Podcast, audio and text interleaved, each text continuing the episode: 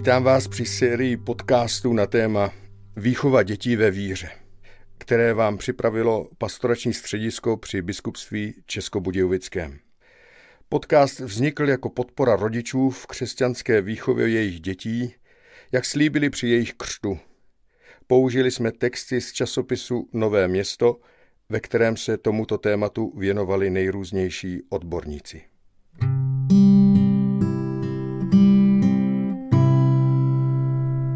Druhý díl je vzat z časopisu Nové město číslo 2 lomeno 2013 a je nazvaný Láskyplný vztah k dítěti od jeho početí.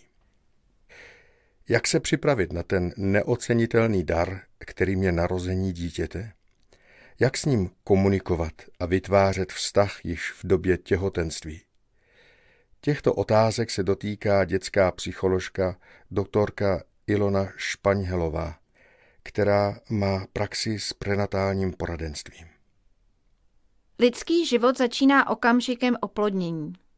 Lidská osobnost se vytváří se všemi svými vlohami i temperamentovým zaměřením.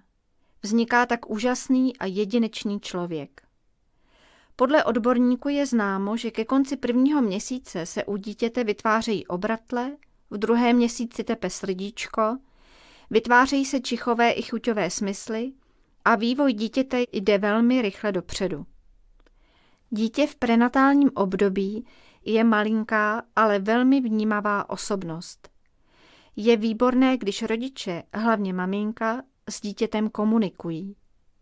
Znamená to nejen s ním mluvit, ale především na něj myslet, těšit se na něj. Mluvit s ním svou vnitřní tichou řečí. Přijímat ho do svého života a počítat s tím, že do něho bude už navždy patřit. Později se tato komunikace projevuje i tím, že ho hladí, kolébá či mu zpívá písničky, některé maminky mu i čtou už v prenatálním období pohádky. Když si maminka prožívá v období těhotenství nějakou těžkost, je výborné, pokud si ji nenechává jen sama pro sebe. Mluví o ní s nejbližšími a pokud je to pro ní přirozené, i s dítětem. Tak se uvolňuje její negativní emoce, prožitek těžkosti se stává lehčím, jednodušším a to pozitivně působí i na dítě.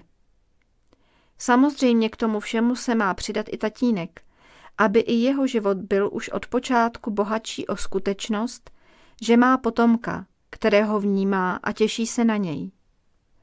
A pokud jsou v rodině i starší sourozenci, přiberme je také do vytváření vztahu mezi nimi a miminkem v bříšku. Intenzita prožívání toho, že matka už není sama, je zřetelná poté, kdy jsou pro ní znatelné pohyby miminka. Má jasnou odpověď. Není sama, nový člověk se jasně hlásí o slovo.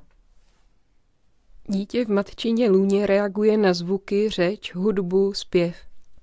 Některé maminky mají zkušenost, že při zpěvu stejných písní nebo ukolébavek, když už je dítě na světě, se dokáže rychleji sklidnit, protože na ně bylo zvyklé už v bříšku.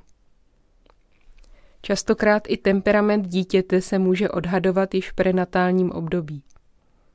Pokud je dítě u maminky spíš klidnější, je předpoklad, že bude klidnější i ve svém životě. Když se mamince zdá, že její dítě bombarduje svými pohyby, je předpoklad, že i ve svém životě bude spíše temperamentní. Dítě má také rádo dotyky nejbližších. Maminčino hlazení a kolébání. Pokud to udělá tatínek, je to pro něj výborná chvíle přijetí a lásky. Dítě dobře vnímá tlukot mateřského srdce. Je to zvuk, na který bylo zvyklé celých devět měsíců. Také proto se dítě po narození přikládá matce k srdci. Také chování a kolébání po narození jsou mu velmi milé, protože bylo přirozeně zvyklé na matčin pohyb, matčinu chůzi, při které se kolébalo v jejím lůně. Vnitřní naladění na dítě je výborný předpoklad pro to, aby se dítě narodilo do rodiny, která ho přijme a bude ho milovat.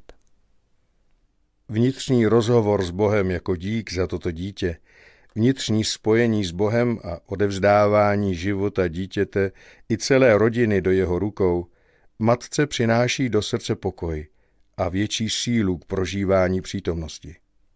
Pokud se dokáže o tyto pocity rozdělit i s ostatními členy rodiny, přináší to jejich větší stmělení, novou sílu a pokoj v jejich vzájemných vztazích. Každé dítě je jedinečný dar, každé dítě je specifické, jedinečné, unikátní. Bylo rodičům svěřeno, aby s ním žili, vnímali ho, navigovali ho v životě, milovali ho a naslouchali mu.